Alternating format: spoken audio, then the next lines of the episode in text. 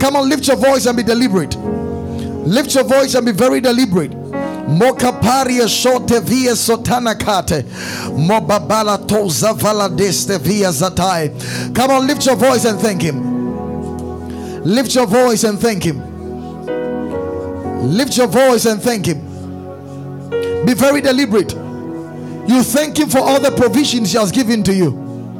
Thank him for saving you from destruction. Thank him. Be very deliberate. Thank Him for the food He has provided for you, for the water He has provided for you. Thank Him for giving you a place to sleep, for giving you clothes to wear. You may think these things are little things, but I'm telling you, this is life. Begin to thank Him deliberately. Thank Him for everything He has done, for the little momo alerts you have been receiving. Thank Him how your school fees was paid. Thank Him. You have redemption. Thank Him. Thank you, Jesus. We bless your holy name. We thank you, Lord. We are deliberate about thanking you. We are so grateful for everything you've done for us. We thank you, Lord. We thank you, Lord. We thank you. Just lift up your hands to the heavens and just close your eyes. Father of glory, we bless you. We are here in your name. We are gathered here because of you, not because of us. We submit to you. We adore you. You are so beautiful. We thank you for who you are and we praise you. For you are omnipotent, the omniscient God, the omnipresent one. You are holy. You are gracious. You are just. You are full of love and compassion. We adore and honor you for your majesty, for you are faithful and we are grateful. We ask that this morning you flood our hearts with the revelation knowledge of your Son Jesus Christ. We ask that, Lord, you fill us with the knowledge of your will in all wisdom and spiritual understanding that we will walk worthy of you unto all pleasing and bearing fruit unto every good work and increasing in the knowledge of God. We ask that, Father, you teach us your counsel today. Cause my words to come not in word only, but in power and in the Holy Ghost and in much assurance and conviction. Bring transformation to your people as we sit at your feet, enlightening us. Open our eyes that we may behold wondrous things from thy word. We thank you, Lord, for bringing us heart transformation beyond behavior modification, and that Jesus, you will Lord over our lives, and we will submit and yield to your Lordship. We give you praise and we thank you for today. In Jesus' name, amen. All right, please be seated. All right, so there are some empty seats here, so please, uh, uh, we can fill those seats here so that others can. So uh, the seats must be full before you, you anyone sits in the overflow room. Hallelujah. So you're welcome to our second service today. I'm so glad and excited to see everyone here. You look so beautiful and powerful. Hallelujah. And we are currently live on Facebook. So what you want to do um, for us this afternoon is to become an evangelist by sharing this video. Just go to Love and Grace City Church or Isaac Love Papa on Facebook and then uh, share the video there so that many people can hear this message and be transformed and blessed together. Hallelujah. So I'm going to give you just some few um, seconds to do that. So you can reduce the volume whilst you're doing that so that um, it doesn't uh, distract the service. Thank you, Holy Spirit. We love you. We love you, Lord. Jesus, you are good. We love you. I sense the presence of God so strongly this morning. And I really believe that you will never be the same. Hallelujah. Praise God. All right. So we began a series on what we call the 10 pillars of a disciple's growth. And we began to explain that a Christian does not grow just because he's a Christian. And we said that there are certain pillars that contributes to the growth of a child of God. And every child of God must understand that growth must be uh, something that you must strive for. It is not something we just desire, it is something we work towards. I explained the other time that the next best thing after being a Christian is spiritual growth. If you read the book of um, First Timothy chapter 2, the verse 4, the Bible says, God who wills that all be saved and come to the knowledge of the truth. So God does not just want us to be saved as his ultimate will. His ultimate will is also that we will arrive at a certain body of truth that contributes to our spiritual growth and spiritual health. And we said that as a disciple of Jesus Christ, God doesn't intend that we become church members. There are a lot of churches we go today, we have more members in the church than disciples of Jesus. It's one thing to be a member of a church, it's another to be a disciple. A disciple is one who is disciplined by the Lord, a disciple is one who follows Jesus Christ. So it's one thing to belong to a church, it's one thing to be tutored by Jesus Christ. So we said that there are 10 pillars that contributes to the uh, spiritual growth of a disciple of Jesus Christ. And we said the first pillar is number 1 obedience based word mastery. We have explained that the word of God is an ultimate pillar that contributes to the growth of a Christian. Without the word of God, no disciple of Jesus Christ can grow. In the book of Matthew, chapter 4, the verse 4, the Bible says that man shall not live by bread alone, but by every word that proceeds from the mouth of God. In First Peter chapter 2, the verse 2, the Bible says, As newborn babes desire the sincere milk of the word, that ye may grow thereby. If you read Hebrews chapter 5, the verse 14, the Bible says, Strong meat belongs to them who are full age of matured, who have by reason of use have learned to discern both good and evil. So the Bible calls the word of God bread, it calls it milk, it calls it meat. Elsewhere in Jeremiah, he calls it um, honey, elsewhere, he calls it cake. So the word of God is spiritual food for the believer. And any believer that begins to engage and practice the habit of reading the Bible, studying the Bible, memorizing the Bible, and meditating on the Word of God, that believer soon will become a giant of God who will begin to grow spiritually. Hallelujah. So we said the first pillar is obedience based mastery. Number two, we said the second pillar of a disciple's growth is what we call prayer, fasting, and solitude. A Christian begins to grow who begins to take his prayer life serious. And I'll tell you one of the main reasons why Satan is fighting the prayer life of so many Christians. And averagely, when you count 10 believers, only one has a prayer life. And that is a shame because the devil has successfully disconnected so many Christians from God. I've always been using a scenario to explain the essence and vital um, um, essence of prayer. I said I went to a prayer camp to do some waiting and I had a Bluetooth headset on my ears. So I connected the Bluetooth headset to the phone and I began to listen to music. So whilst I was praying and listening to the music, I began to go farther away from the phone. And suddenly the song began to break and I still kept going further away from the phone. Then suddenly I heard disconnected. Then suddenly I heard off. So three things happened. Number one, there were breakages in the song as I was disconnecting from the phone. As I was going further away from the phone, suddenly I had disconnected, then switched off. So I quickly ran back and I came to the phone. Then I had on, then I had connected, then the song started playing. And God said, This is the devotional life of prayer. God is that phone. The Bluetooth is me and you. Anytime we go farther away from God, we keep skipping our prayer lives.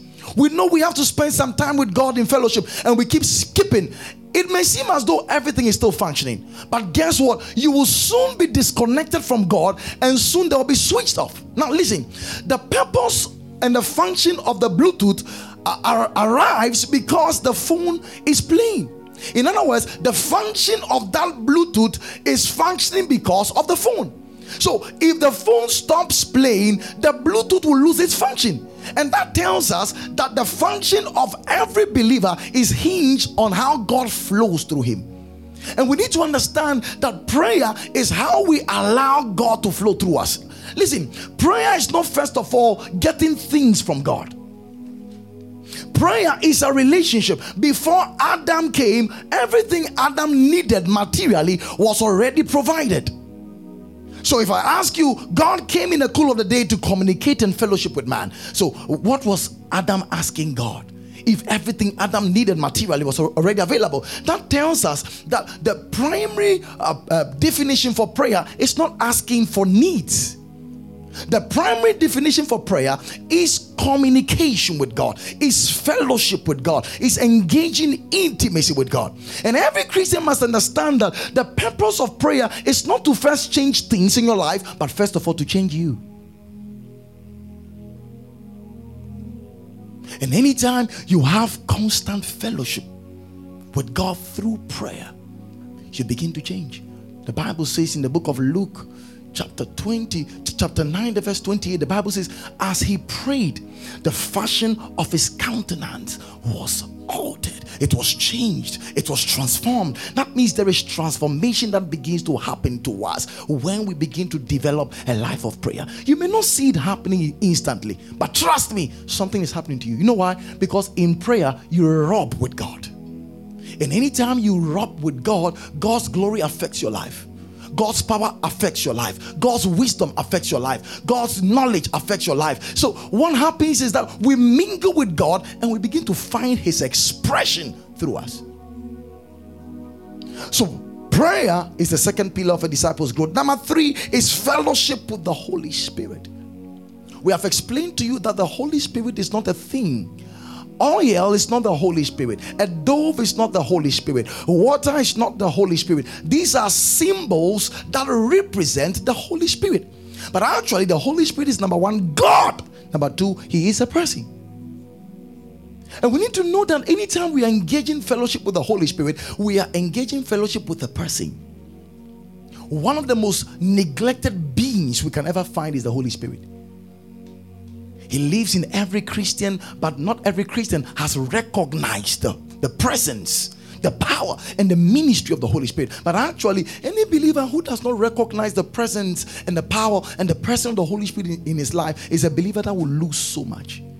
Because God gave the Holy Spirit to you to help you, to guide you into all truth, to lead you, to organize your life, to help you to grow as a child of God. So, fellowship with the Holy Spirit is everything. I pray that this morning the Lord will help you to have fellowship with the Spirit. Hallelujah. Number four, we said the fourth pillar is Christ like character. Any disciple of Jesus Christ that wants to experience spiritual growth cannot do away with the holiness and Christ like character.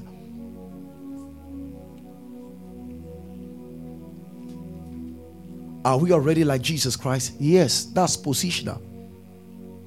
But it's a place where we have to become like Jesus. That's experiential.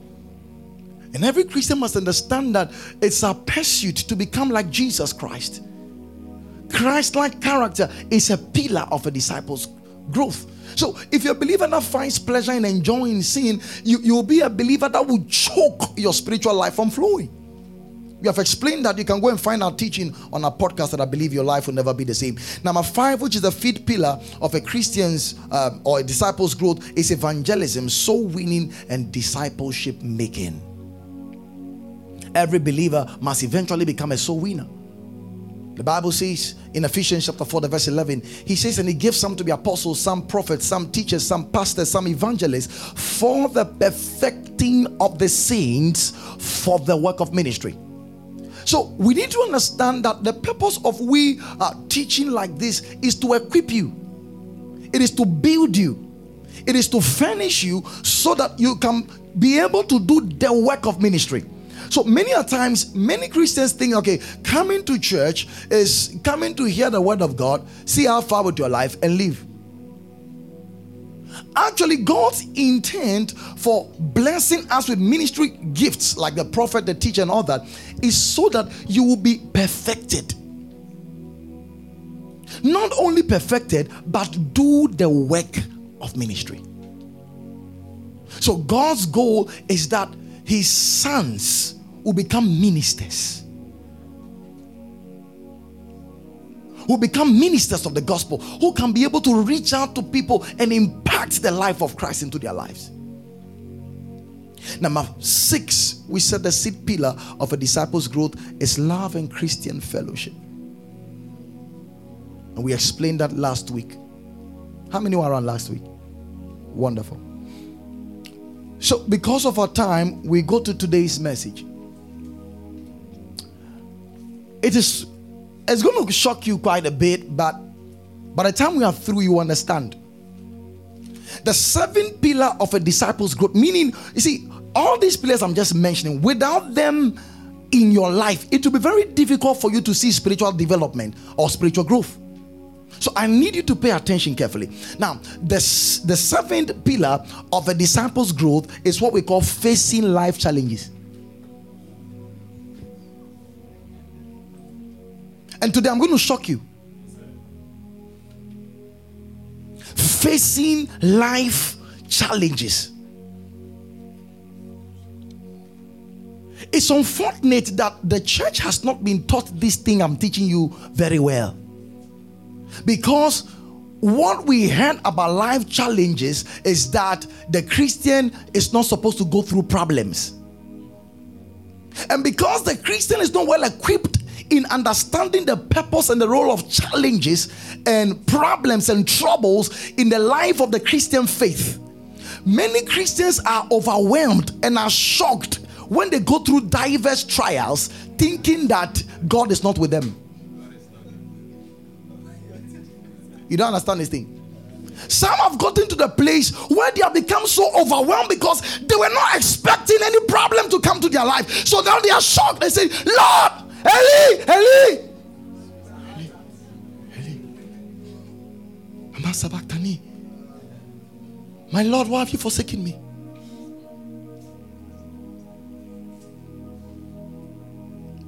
Facing life challenge is a pillar of a disciple's growth. Now, listen to me. If you are a Christian who cannot be able to face life challenge and win,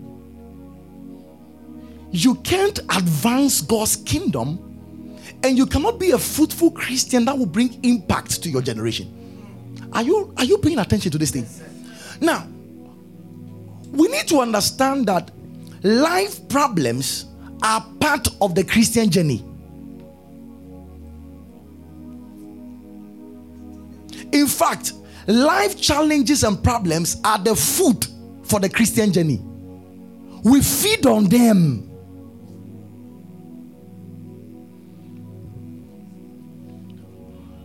Pain, suffering, struggles, hardships, challenges are part of the Christian life. You can write that down. If you don't have your notebook, you can write it on your phone because you can't keep everything I'm teaching here in your head. They are part of the Christian life. Number two, every Christian needs to understand that we are designed to face challenges and overcome them. Your design was that you should face challenges and overcome them.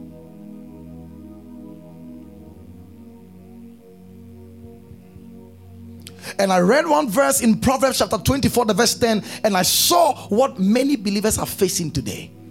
The Bible says, If thou faint in the day of adversity, thy strength is small. That means one way of knowing that a believer is strong and has enough spiritual capacity is not that he can blow in good tongues. One of the ways a believer can be can be known as one who has spiritual strength is that he is able to stand in the day of adversity. So when you find that Christian asking, God, where are you? I'm disappointed in you. Make them out. He says, Your strength is small. That means all this while you were a professing believer without knowing that all the things. See, listen, listen. When we are teaching like this to Christians, you need to understand that it is like a lecturer lecturing you and preparing you for exam. Unfortunately, the Christian exams is not pen and paper, it is life. And he says that when thou faint in the day of adversity, that's your exam. See, challenges are examination. There are Christians who fail. Why? Because they were not prepared.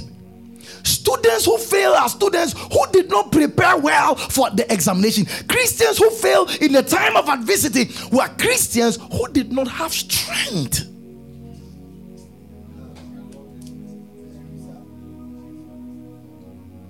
Please, this message will change somebody's life today. I know what I'm saying. Hallelujah. I'm going to give you shocking scriptures in the Bible. Number one, the first shocker. Are you ready for the first shocker? First Peter chapter 4, the verse 12. This is the first shocker. I, I have been reading my Bible throughout, but I, uh, this scripture came alive. I was like, whoa, I've been reading this all this while. Look, he says, Beloved, think it not strange concerning the fiery trial which is to try you as though some strange thing happened to you. You see, anytime you are shocked when you face a challenge, that means you didn't understand Bible.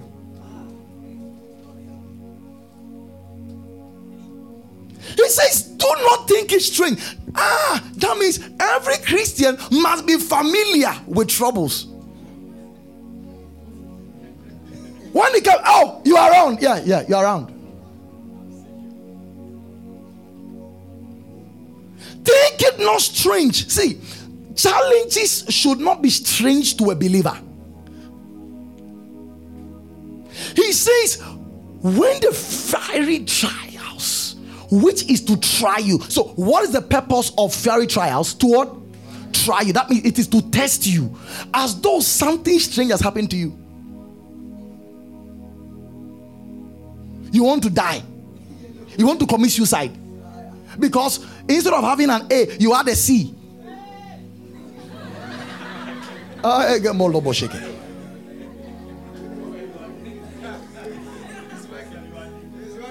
He said, eh, This is nothing strange. You see, the reason why we set number seven facing life challenges is a pillar is because many Christians have failed there. I, I heard of a Christian who, who said that she would not go for uh, campus meetings again because it was the campus meeting that took her time. That's what made her fail her exam. So now when we are going for prayer meetings and doing Bible study, you see her with a school bag watching us like that. When I'm mommy here. And guess what? She still failed.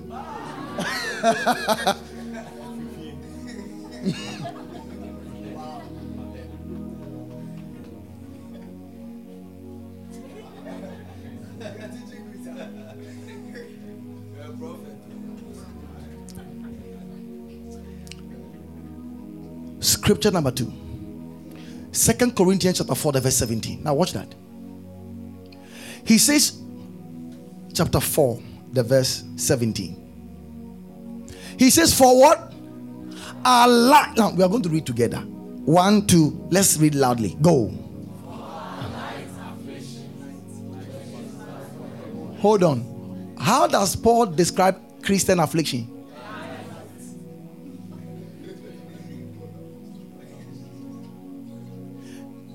It doesn't matter what you're going through as it stands now, but according to God, it's light. No, today I'll blow your mind. So, Mrs. Timer, hold on. I'll pay for it. I'll pay for it. He calls it light, which is but for a moment.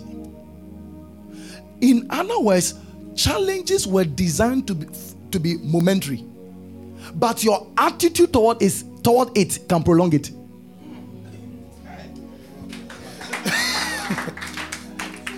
this is a shocker.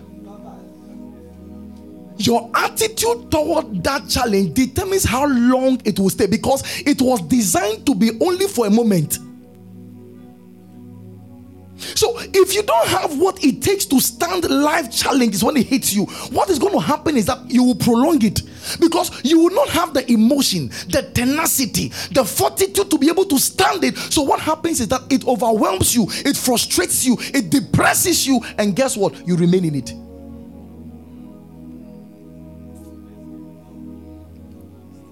Now, look at Matthew chapter 4, the verse sorry, Mark chapter 4, the verse 36 to 39. It- it- it's gonna, I'm going to shock you today because I, I, I didn't understand why I was seeing that. How come Jesus was in the same boat with disciples and the boat was sinking? And the disciples were shocked because they saw the one that healed the sick, raised the dead, lying down in the boat, and they assume that there's no need to call upon him. He should be able to save us. And the storms were coming. Let me tell you something. The fact that Jesus Christ is in your life does not mean you don't have challenge.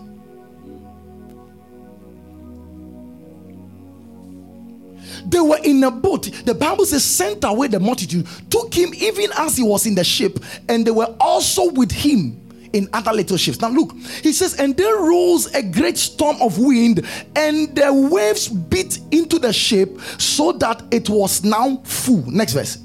He says, and he was in the inner part of the sea, asleep on a pillow. And they awake him and say unto him, Master, carest thou not that we perish? Now, what this scripture is just trying to tell us that the- these people were in a ship sailing. That was a journey.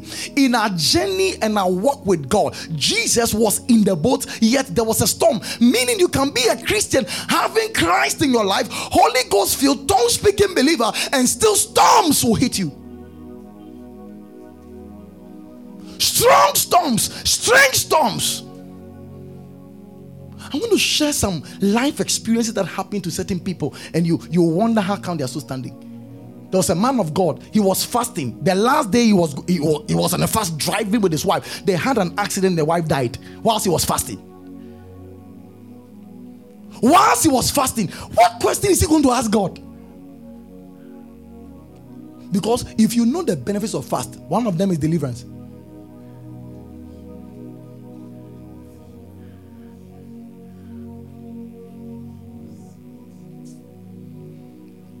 Look at the next scripture. James 1, the verse 2. He says, My brethren, he's giving us an attitude towards trials. The word temptation is trial. He says, Count it all joy when you fall into diverse temptations. Next verse. Knowing this, that the trying of your faith worketh patience. So, the goal of tragedy, the goal of challenge is to make you patient.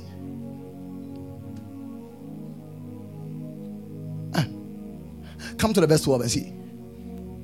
Uh, Verse 12. Quickly. He says, Blessed is the man that endureth trial. When he is tried, he shall receive the crown of life which the Lord has promised to them that love him. Listen, your attitude towards life challenges determines your crown. That means part of Christian rewards is going to be honored to those who went through challenges and their faith was not affected. Their prayer life was not affected. Their relationship with Jesus was not affected. It was still intact.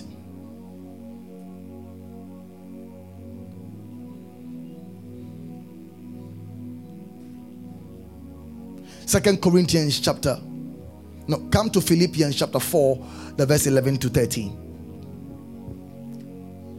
Paul says, Not that I speak in respect of one, for I have learned in whatsoever state I am in to be content. Now, look at the next verse. Now, Paul is going to shock us. He says, I know both how to be abased and I know how to abound. Everywhere and in all things, I am instructed both to be full and to be hungry, both to abound and to suffer need. Now, Paul is giving us the skill of his apostleship. And the skill he describes is that he learned to do two things to live in abundance when there is more, and to live in lack when there's no more. And that is what many believers can do. The moment a believer becomes broke, he says, God is not with me. Lord, where are you? Is that how life is? Paul said he learned to master these two things. Listen, if you're a Christian that will stand for Jesus Christ, you must learn these two things. When there's abundance, learn to live. When there's lack, learn to live.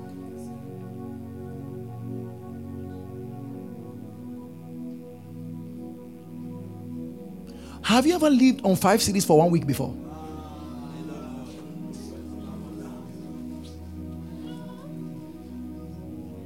Hmm.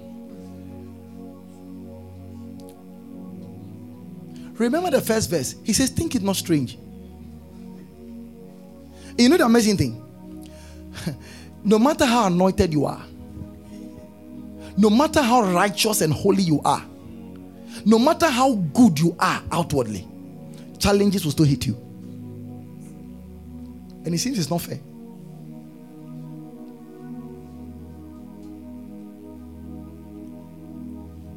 You can write this down. Challenges are bound to happen. But your attitude towards it really matters. Challenges are bound to happen, but your attitude towards it really matters. Now, next point I need you to note before you leave this meeting today. Hmm. Christianity lived to its fullest involves struggles. Christianity that is lived to the fullest involves struggles. That means the details and content of Christianity can never be fully excavated until struggles are involved. God can never get the best out of you as a Christian if He does not allow struggles to hit you.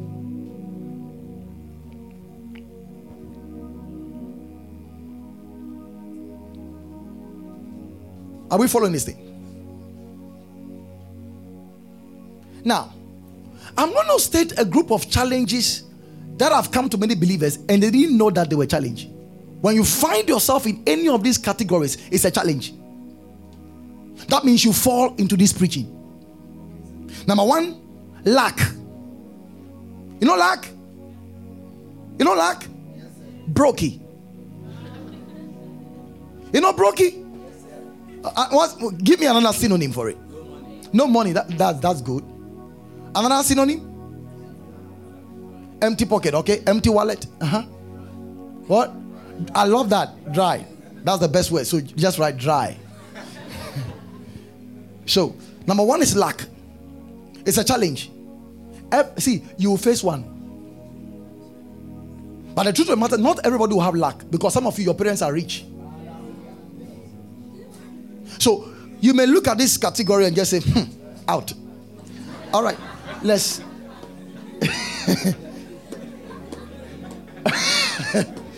Number two, let's move on. Obeti says I am Number two, criticism. People start saying all kinds of things about you, things that are not even true. You, you hear everything you do is not, uh, people, they just don't like it. That's number two. Number three, rejection. You are rejected. There's a difference between bouncing and rejection.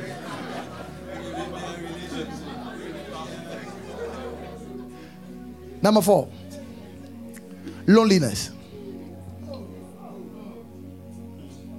Number five, extreme fatigue.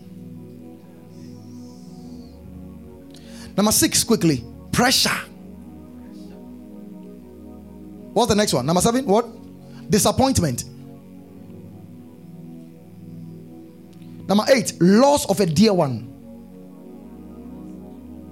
Next one, you don't even need to number it. Divorce. Next, health challenge. Next point, loss of job. Next point suffering pain. Quickly, next frustration. Next point confusion. Next point a heart attack. Oh, you've not seen a Christian who prays very well and still had a heart attack. You, you don't know this thing. And now some people start asking questions. But this, but he, he was a very strong Christian. Let's move on. Armed robbery attack. I have seen people who left prayer meeting on their way, they were they were robbed.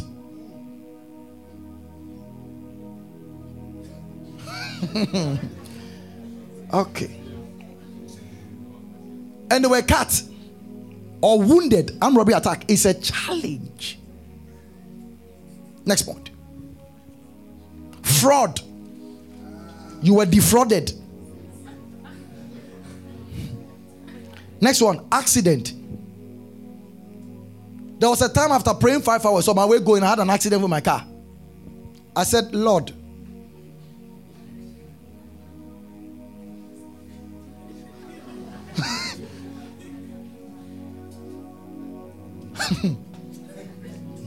Let's go.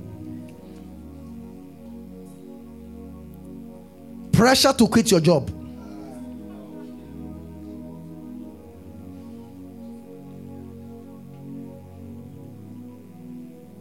Next one pressure to compromise your faith.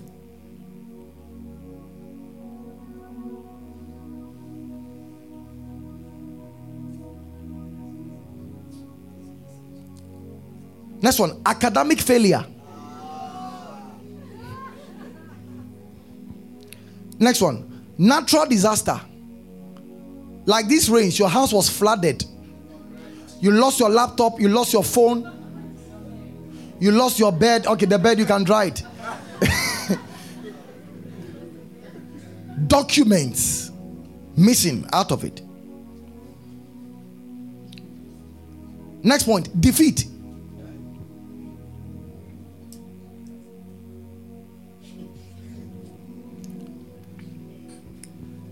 So this is just to name a few. And I'm sure everybody here has fallen into one of these categories. If you have not fallen into them, please, you are an angel. You don't deserve to be in this meeting. Hallelujah. Now, I want us to see some fallacies about life challenges that we need to overcome as Christians. If not, it will affect us. Because sometimes even we preachers have not preached the thing very well. In an attempt to encourage you, we have said things you are not supposed to say to give you morale. Meanwhile, that morale is poison.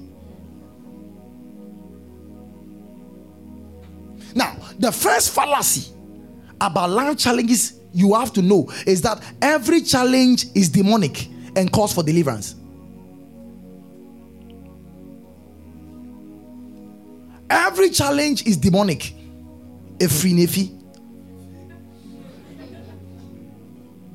You know, you know, sometimes there are some challenges that come. There are people who say every challenge you receive is a demon from somewhere. It's a power from somewhere. It's, it's coming from your mother's side. It's coming from your father's side. Many Christians have not been able to categorize challenges very well. So we don't know what is coming from the camp of the enemy. Now, God sent a fish to swallow Jonah. If Jonah was in our time,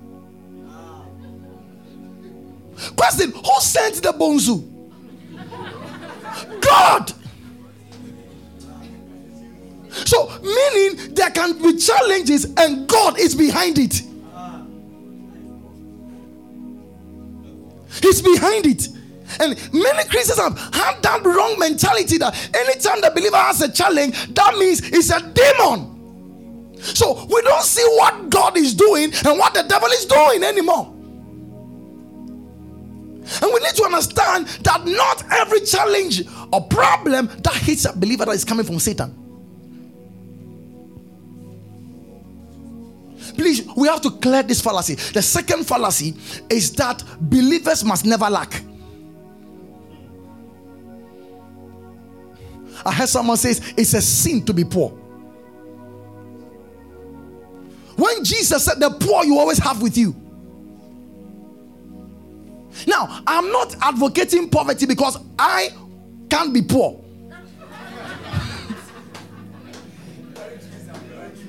But we need to understand the, see, the place of lack in a man's life. The fact that you lack something does not mean you're a poor man. The fact that you lack something now or you don't have something now does not mean that's how it's going to be for the next two years. Ah, I'm, I'm teaching good here, man.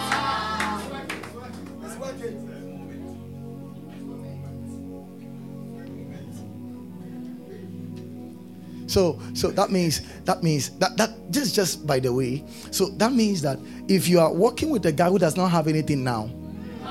Okay, okay, let's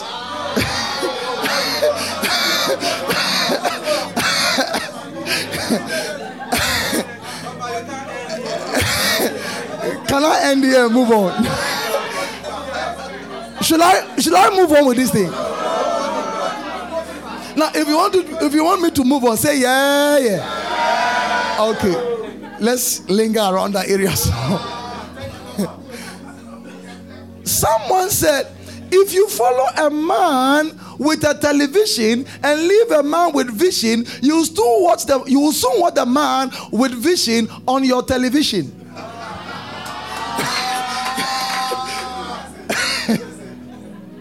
I repeat, if you leave a man of vision for a man of television, you will soon be watching the man of vision on your television.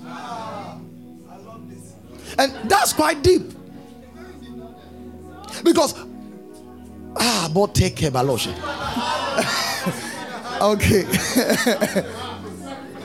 so listen, lack can be very temporal. It may be a challenge that may hit somebody. But you got to be careful because you see, that fallacy that a Christian must not lack anything is so dangerous.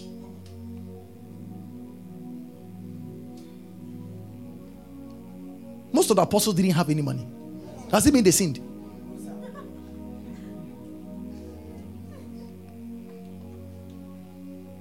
Please don't be ashamed when you have lack. I've seen people who are so ashamed when they don't have money. So instead of boarding church they bought Uber and they can't go home. Listen, don't be ashamed eh, of your temporal situation.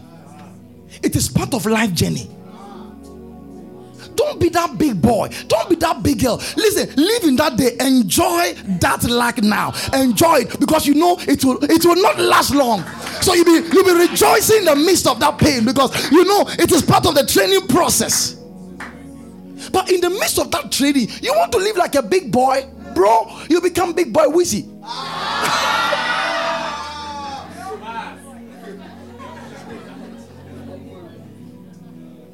when I was dating my wife, okay, okay, okay. I can tell you, huh, I didn't have anything. It's not that I still have something. Uh, but I'm telling you, see, I, I, I didn't have anything. The only thing I had was anointing on my head.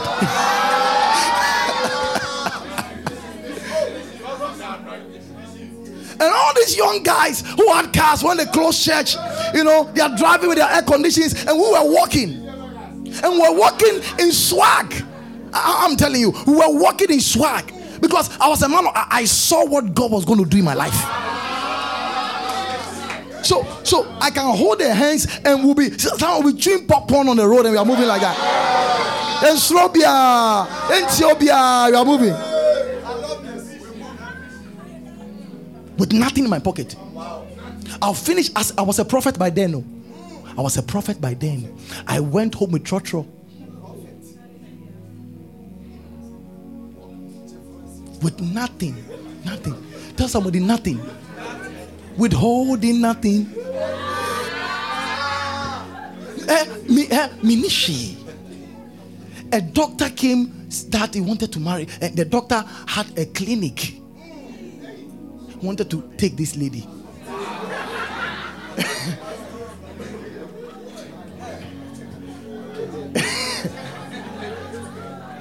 And my wife started telling me that they, they said this, this doctor said he wants me. I said, These foolish doctors that have come, they will just break your heart. These people don't mind them. Uh, it was, people put in name, that, that was a, it was a strategy. That's how they are. They'll just promise you, they'll break your heart. Before I realize they're cheating on you. Pushing the fire inside. Mm. There was another guy that came along the way. He was bearing my name also. And guess what? He was a car dealer. Hey, changing cars. This one come. This one will come. I didn't have a car.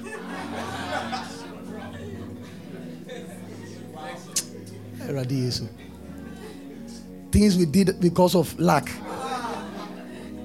One time I, in my foolishness, I said, if anybody takes your number, tell him that you're already having a boyfriend. He said, ah, baby, I can't say that to someone. How can I go and say that? I said, say it.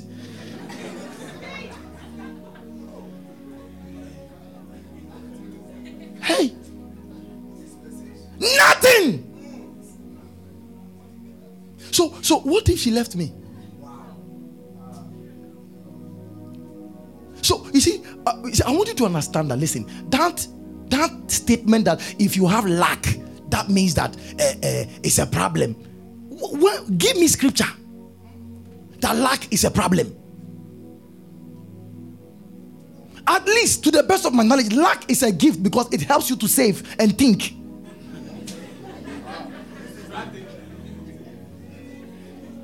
If you don't have enough, do you eat anything you want to eat? So you see, some of you and what God is doing is that He's teaching you to manage. So when abundance comes, you can be able to.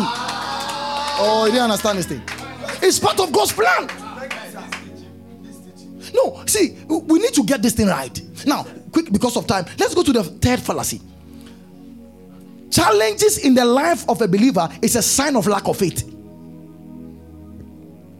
Challenges in the life of a believer is a sign of lack of faith. That's another fallacy. I've seen people who go through challenges and people are saying they don't have faith.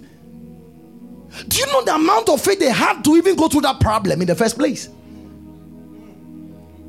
And those people who are saying they don't have faith, if it was them in that situation, I am telling you, they would have died.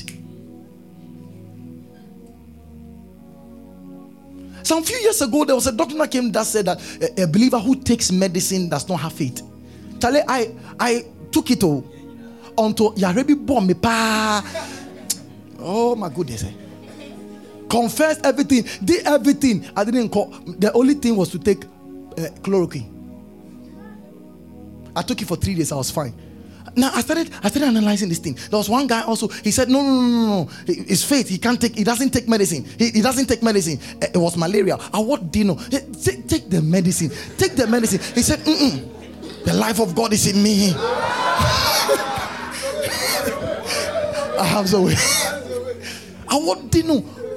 Take the medicine. He said, "No, the life of God is in me." Kelabara, kelabara. No doubt. Three days, the family left him there. After four days, he said, Bring the medicine. and and the sister of that guy said, Ah, but I thought you said, Get away and don't bring the medicine.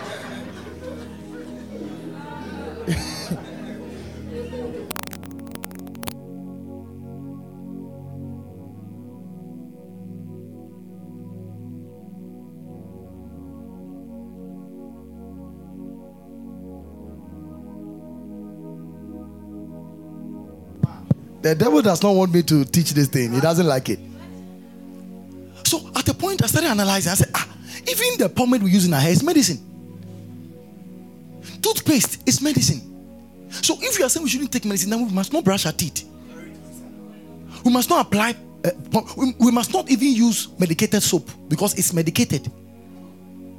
Then I said, no, no, no, no. This thing you know, you can trust God to work in divine health. But in case something hits you, there's nothing wrong. You have not sinned if you take medicine.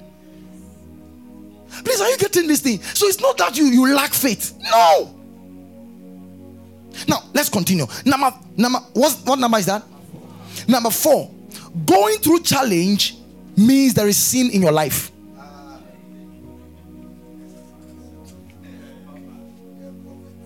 Going through challenge means there is sin in your life. There's some sin you are committing. That's why you are going through that challenge. It's another fallacy. What sin did Joseph commit? What sin did Job commit? In fact, in Job 1 1, the Bible says he was a devout man, he was a holy man.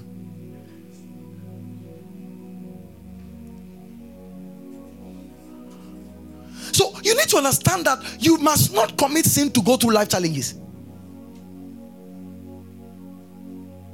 It doesn't see. So I've seen believers who got discouraged because they said, Lord, I have lived a holy life all this while. I have kept my virginity all this while. And Lord, how there are people who are sleeping with each other, and those people look at them and look at me. Hey, be careful. Be very careful. Be very careful. Because you don't have to do anything bad thing to go through life challenge. It is part of the Christian faith. You will go through it. I am telling you this thing. Let's do it for because of the teaching. Number what number is that? That God will deliver you from every trouble. It's also another fallacy. That God will deliver you from all your troubles.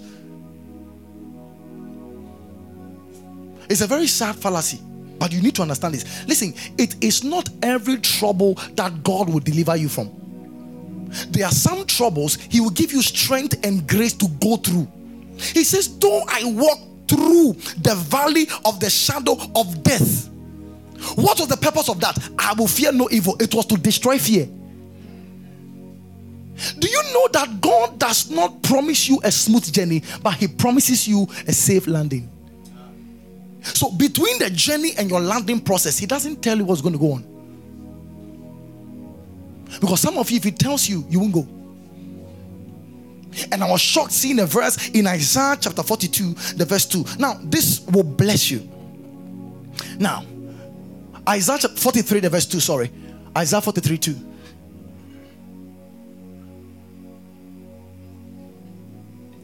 Now, he says, when you do what? When you pass through the waters, I will be with thee. And through the what? Rivers, they shall not overflow thee when thou walkest through what? Now, did he say you will never go through the fire? He says, when you go through, that means it will happen. When you walk through the fire, thou shalt not be burned, neither shall the flame kindle upon thee. That means it is not every problem God delivers you from, but God gives you strength and grace to go through some of them. Finally, there. Crying is a sign of weakness. That's the next fallacy. In fact, anybody I've never seen crying, I fear you. Pastors cry. Oh, yeah, I'm telling you. Unfortunately, people, there are pastors who who who think when they show when they show that they, it's a sign of weakness. The Bible says, mourn with those who mourn. Jesus even wept. Who says that crying is a sign of weakness? Now, we have to delete that fallacy because it is not true. Crying is a sign of being human. It is part of the responses when we go through something we don't understand, something that overwhelms us. Part of that response can be tears. It doesn't mean you are weak. So there are people who have kept so many things with them because they say when they, they cry, it will be as though they are not men. Who said that?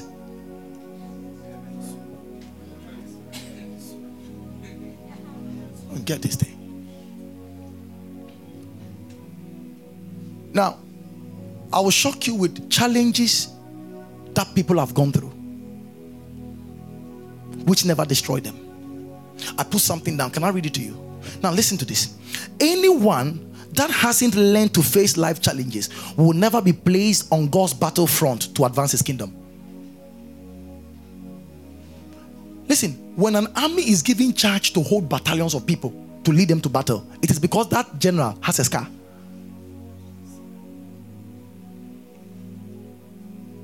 So, scars are part of how God qualifies you to advance His kingdom. So, I'm going to repeat that again. Anyone that hasn't learned to face life challenges will never be placed on God's battlefront to advance His kingdom. Today, I'm going to shock you with uh, Paul is the first person that had challenges. Apostle Paul. Second Corinthians. I'm going to show you the things that Paul went through. And as I'm showing you, you measure it with what you are going through. Look at Second Corinthians chapter 11, the verse 23. I, was blown away. I said, No, how can a, a single human being have all these issues? And yet, this man is saying that I rejoice in Christ always. And you are saying, Jesus, take my life. Look, look, look. He says, Are they ministers of Christ? I speak as a fool, I am more. In labors, more abundant. In stripes, above measure. You know, stripes, beatings.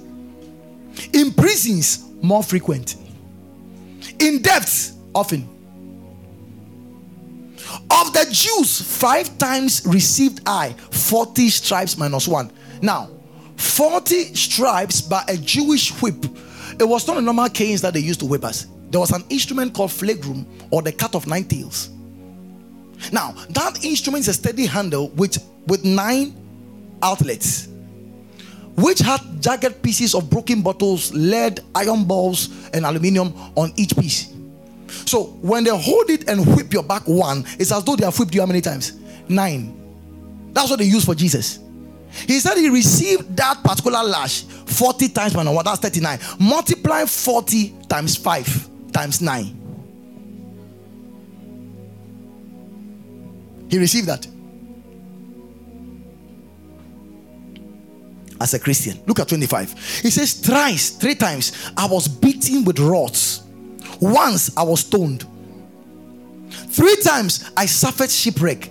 Night and day I have been in the deep in journeys often, in perils of waters, in perils of robbers, in perils of my own countrymen, in perils of hidden, in perils in the city, in perils in the wilderness, in perils in the sea, in perils of false brethren, in weariness, in painfulness, in watchings often, in hunger and thirst, in fastings often, in cold, in nakedness. Beside those things that are without, that which cometh upon me daily, the care of all the churches. Now look at the verse 29. He asked a question and laughed. Who is weak? And me, I'm not weak. Who is offended? And I burn not. So he's saying, Look at your problem, measure it with mine. Me, I'm not weak. How can you be weak? That's what Paul is saying. How can you be weak? How can you say it's over?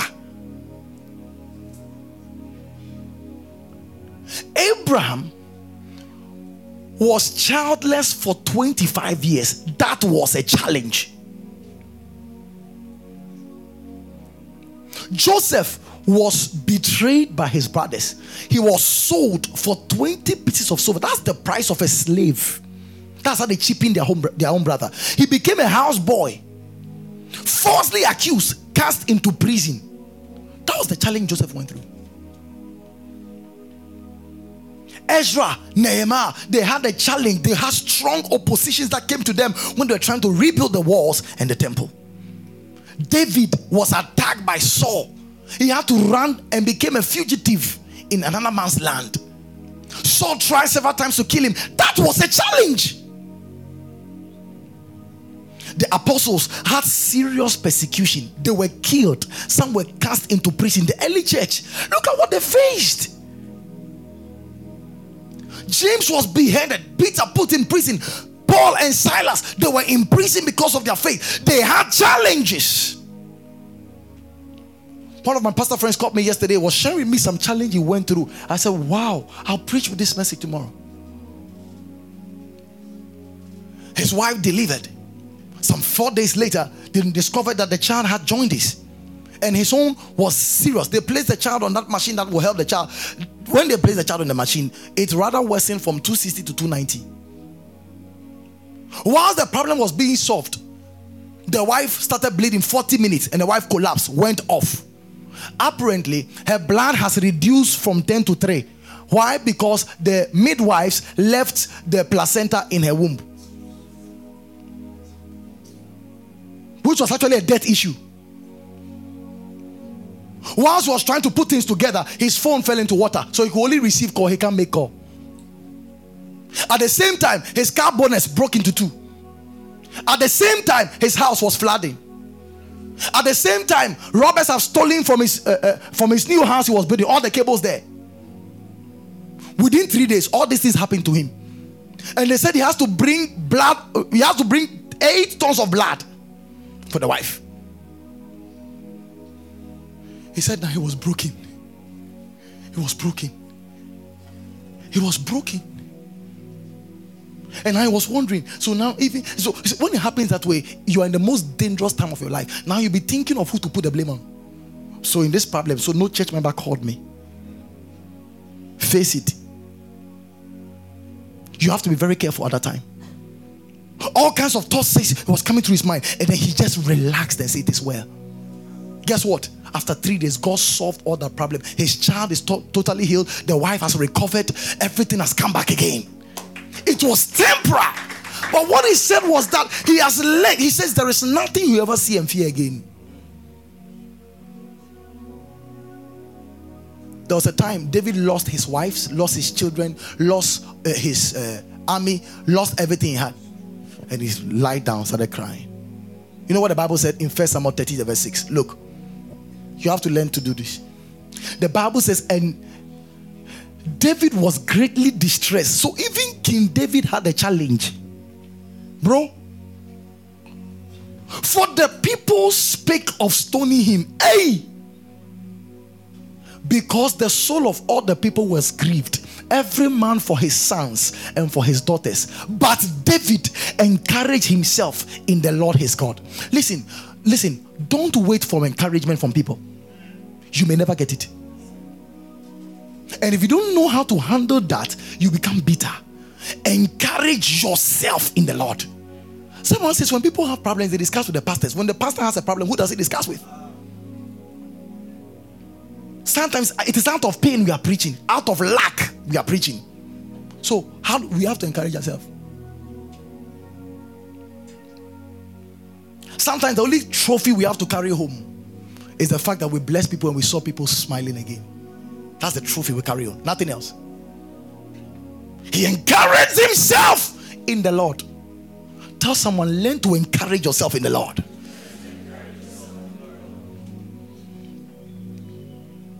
Look at Job. One day lost his children, lost his properties, lost his businesses. The Bible says sat down. But I love something the Bible said that Job did not do in the midst of this challenge. And every Christian must learn this. The Bible says in Job chapter 1, the verse 20, to watch that all these issues that came, look at what happened. He says, In all this, in all this. In fact, when you read from the verse 12, the Bible says, while he was speaking, this happened. While he was speaking, armed robbers attacked the, the children, killed all of them. As he was speaking, he lost all. Whilst he was speaking, so whilst they were telling him the news, another news came. And the Bible says, in all this, Job sinned not. Meaning that challenges, when not checked carefully, can make you sin. It can make you sin. Look, nor changed God, nor charged God foolishly. That means you must be careful of charging God for challenges.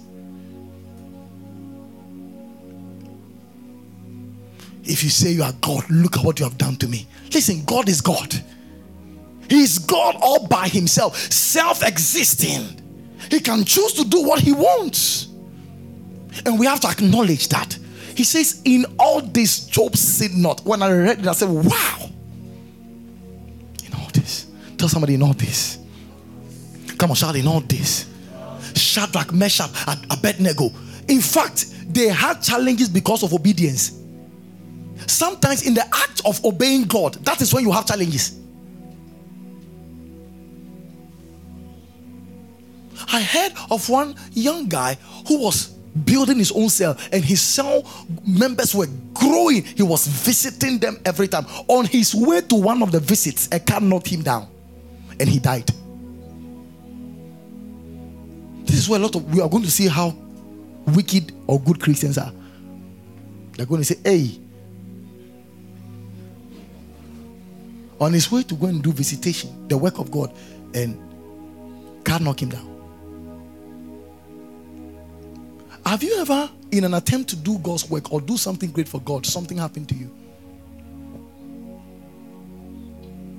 One time, this prophet here, after I don't know whether it was 40 days fast or something. One of the fastings he finished after long prayers. So he was on, on, his, on his way going, and then uh, people came from motos. Hey, Faufo Nibra fresh phone. Took it away just like that. And he called me. He said, Papa, I give me phone. No. I say, ah, and Papa will bring my judge phone. But guess what? Within three days, he had two phones.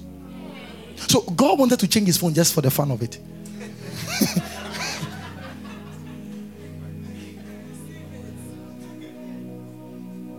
you see, some of you, the challenge you are going through, and God wants to change your level. Simple.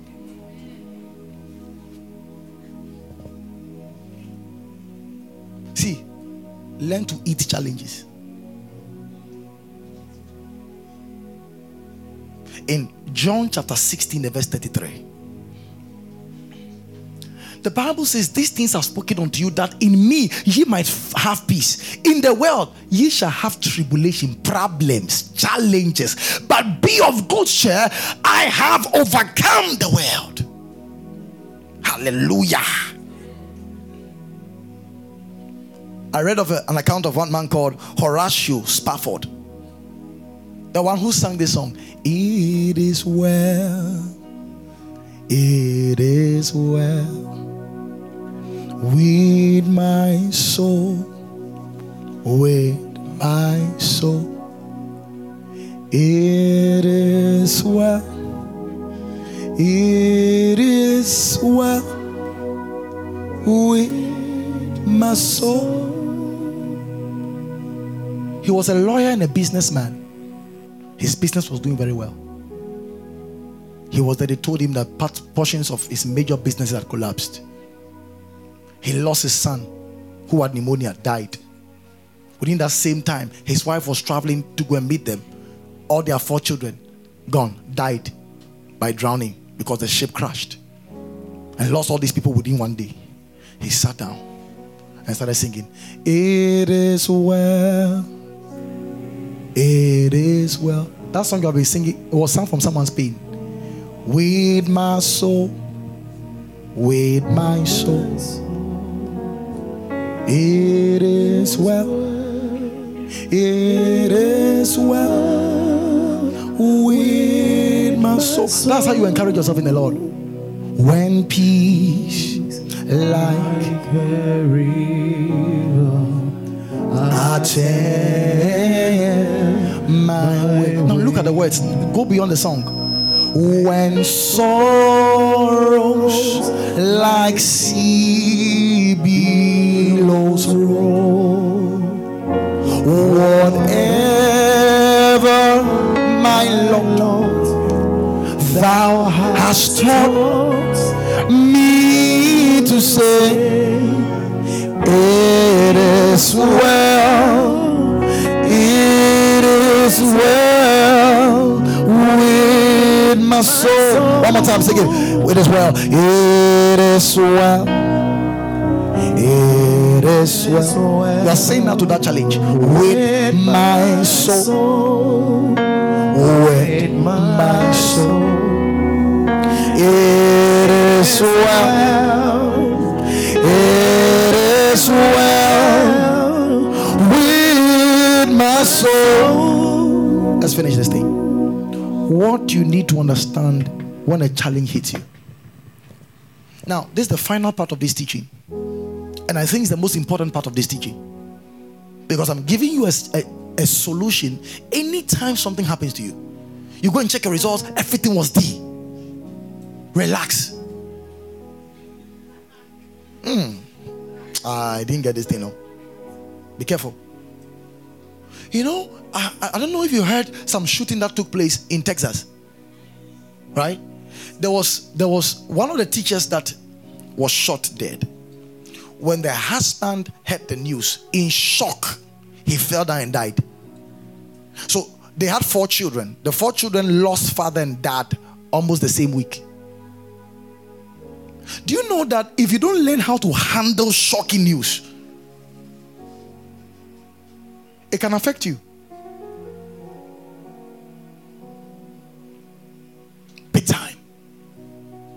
These are the things you're going to do or you're going to understand when a challenge hits you.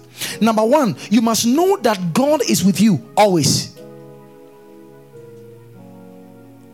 That Jesus is with you always. Now, look at Joshua. First of all, Matthew chapter 28, the verse 20. Let's do it quickly. Matthew 28, the verse 20. He says, teaching them to observe all things which I've commanded you. And lo, I am with you always. Now, this is something you must convince yourself. You may not see Jesus standing with you and says, This is me. No.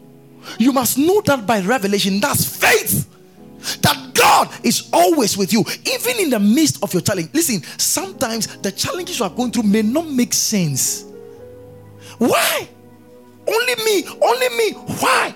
It may not make sense, but what must make sense to you is that God is with you always. Now, look at Joshua 1, the verse 9.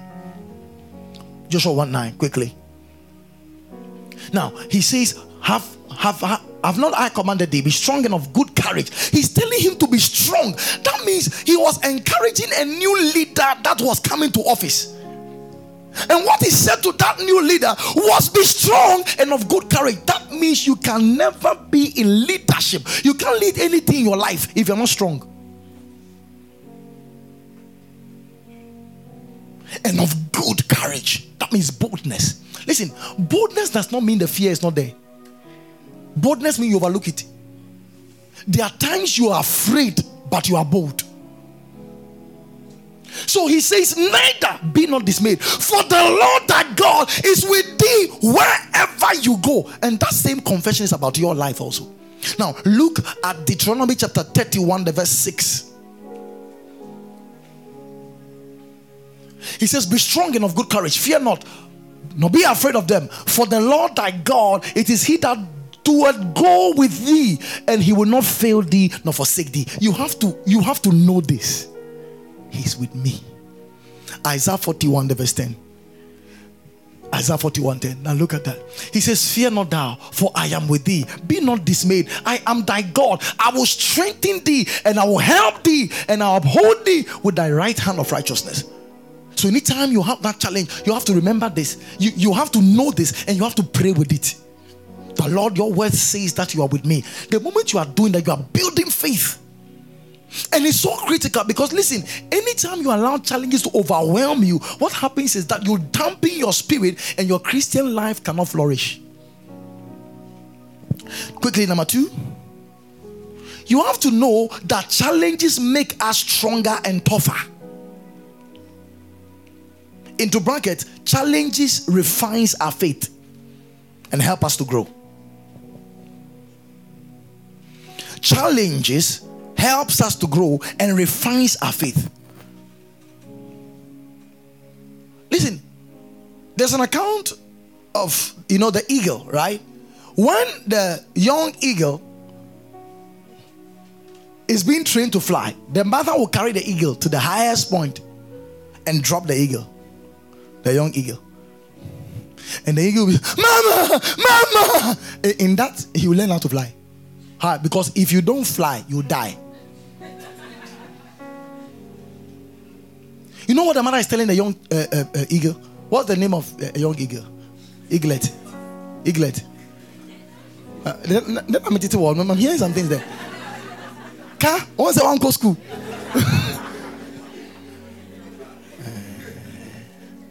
because listen, listen, there's a difference between an eagle and a chicken. You see, some of you are eagles, you are behaving like chickens, so God has to God has to drop you so that you become an eagle. Because if you keep remaining as a chicken, you'll be used in the kitchen. you are not meant for the you are not you are not meant for soup. You are meant to be in the earth. You are meant to be above. Have you ever seen anybody uh, frying uh, eagle meat before? So you were designed not to be fried. You were designed to fly. Glory. So some of you are eagles, and God is looking at you. Eh, You're on ground level, behaving like a, a, chicken.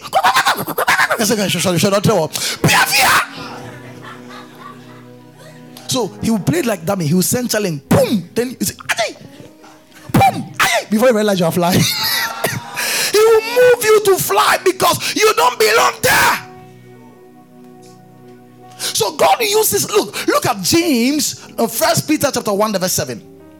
You'll be shocked seeing this verse. First Peter 1 7. He says, The trial of your faith be more precious than gold. That perish, though it be tried with fire, might be found unto praise and honor and glory at the appearing of Jesus Christ. So God uses challenges to refine you, to make you a stronger believer. Oh my goodness. Number three, let's do let's do quickly. Remember God's promises.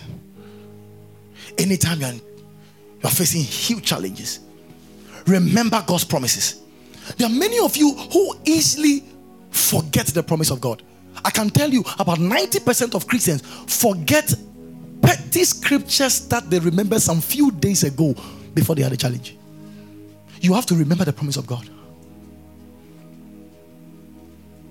For though I walk through the valley of the shadow of death, I will fear no evil. The Lord is my shepherd, I shall not want. You have to say that to yourself. Remember the promises of God. He shall give his angels charge over me. Remember the promises of God.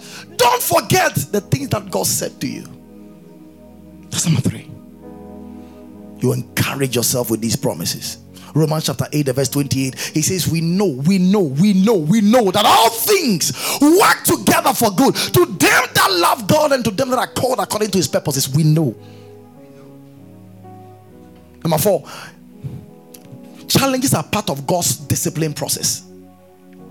Hebrews chapter 12, the verse 5 to 14. Many of you don't know that God disciplines his children, and it is part. If you are not disciplined by God, God does not recognize you as his child, he recognizes you as a bastard. I was shocked when I saw that in scripture. Look, he says, For you have forgotten the exhortation which speaketh unto you as children. My son, despiseth not the chastening of the Lord, nor faint when thou art rebuked of him. Look at the next verse. From whom the Lord loveth, he disciplines and scourgeth every son whom he receiveth. So some of you are in your scourging process, you are in your disciplinary process. God is working something in you. Look at the next verse. He says, For if ye endure chastening, we are made to endure. God dealeth with you as sons. For what son is he whom his father chastiseth not? Look at the next verse. He says, But if ye be without chastisement, whereof we are all partakers, then ye are bastards and not sons. So if you're a Christian, you have never gone through challenge. I, I, I, I, you are fake. Look at the next verse. He said, Furthermore, we have had fathers of our flesh who corrected us and gave us, and we give them reverence. There are times your father selfishly corrects you in a way. Go and sleep when it's seven o'clock when you know you want to watch Champions League. And he, because you want to watch some other program, he says, Go and sleep selfishly. He disciplines us wrongly. He says, Even that we give them reverence. He says, Shall we not much rather be in subjection unto our, the Father of spirits and live? So, the purpose of discipline so that you live. Next verse. He says, For verily they, for, but for a few days discipline us after their own pleasure, but he for our profit. So God allows challenges to become your profit.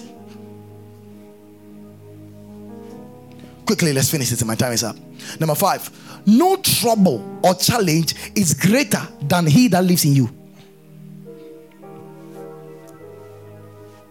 First John 5 3. Come to the verse 2. Uh, come to the verse 1. Okay, come to 4. Let's see if it, it should be around 4 or 5. Good. He says, Whatsoever is born of God, that's what overcomes the world. This is the victory that overcomes the world, even our faith. Now, in First John 4 4, he says, Little children, ye are of God, and ye have overcome them, because greater is he that is in you than he that is in the world. So it doesn't matter the challenge. God wants you to know that the God that lives in you is greater than it. You see, unfortunately, if you magnify challenge above God, what you are saying is that you are worshiping that challenge. And you, you can't choose two masters, you can't serve two masters. If you are magnifying your challenge, you are worshiping that challenge, ignoring God. Have you ever done a worship ceremony in the midst of trials?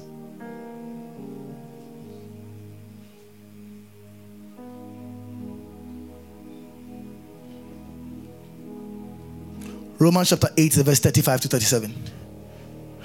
He says, Who shall separate us from the love of Christ? Shall tribulation or distress or persecution or famine or nakedness or peril or sword? Listen, what the devil does not want you to see, does, not want to see is that you have been afflicted with a challenge and your faith is still standing. You are still going to church. You still love God. And nothing waved about your Christian life. When God sees that, He says, Yeah, that's my boy. He boasts about you, He's proud about you. He's proud because He knows He has raised a son who can represent Him, who can stand for Him. Look, he says, Who? He says, As it is written, For thy sake we are killed all day long. We are counted as sheep for the slaughter. He says, Nay, in all these things we are what? Can you shout it like a conqueror? We are more than conquerors through him that loved us. What number is that? What's the next number? Six. So we're going to seven? Number six. Okay. He that is born of God overcomes the world. In fact, I mixed that one. I missed that one. He that is born of God overcomes the world. That's First John chapter 5, verse 4. Number seven, let's do it quickly. Pray consistently in the midst of challenge. You see, today I'm going to give you a certain solution. Let me tell you why certain things seem not to be moving out of your life. And how challenges, why challenges keep multiplying your life. Listen, God designed the Christian to rather pray more in the midst of challenge. Prayer is how you go through agony. Please write that down. Prayer is how you go through challenge. So if you find a believer complains, says, Hey, hmm, the things I'm going through, find out for if he's praying. Because the, the original way of going through challenge is prayer. In, in James chapter 5, verse 13, he says, Is anyone afflicted? He says, Let him pray. Look at Luke chapter 22, the verse 40. Jesus, see, at a point, even dying became a problem. Accepting the fact he was going to die, it was too difficult for him, and an angel had to come and strengthen him. And the Bible says, in the verse 40, he says, When he was at the place, said, Pray ye that ye enter not in temptation. The verse 41 quickly.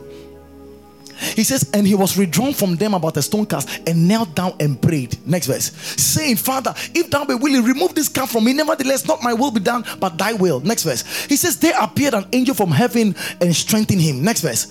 He says, And being in agony, he did what? Prayed more earnestly. So, prayer is how a believer goes through a challenge. So, if you are going through something and you have not built prayer or a prayer life out of it, what you are saying is that you don't want to leave it. Now, this is a serious solution I'm giving to you. If you miss this thing I'm telling you, and you rather replace prayer with tears or worry or anxiety, what you are saying is that you want to prolong your plight. So, prayer is the original way of going through agony. Am I teaching good? All right. Now, last but not the least, joy and peace are the believer's weapons of strength in challenges. Romans 14 17. Joy and peace are the believer's weapon of strength in challenges. For the kingdom of God is not meat and drink, but righteousness, peace, and joy in the Holy Ghost. These are two weapons. Satan cannot predict what you're going through. When he sees you going through something, you are still, you are still joyful. You are still at peace. The peace of God that transcends understanding. You see, we are supposed to be a shock to unbelievers. We have serious challenge, yet we are smiling. We have serious challenge, yet we are at peace. And people are wondering, ah, aren't you the one that says so, so and so happened to you? Yet you are at peace. You are at peace. And someone say, hey, what do you need how? Tell somebody be at peace. Number nine, trust in God's plan. What even when it doesn't make sense. Trust in God's plan even when it does not make sense. All right, so finally,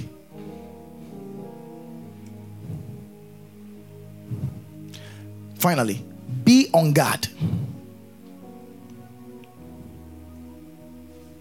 Because it is very easy to hear Satan's voice when your challenges overwhelm you be on guard because it is very easy to hear Satan's voice when your challenges overwhelm you.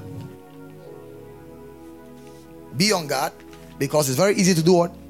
Hear Satan's voice when you're overwhelmed by challenges.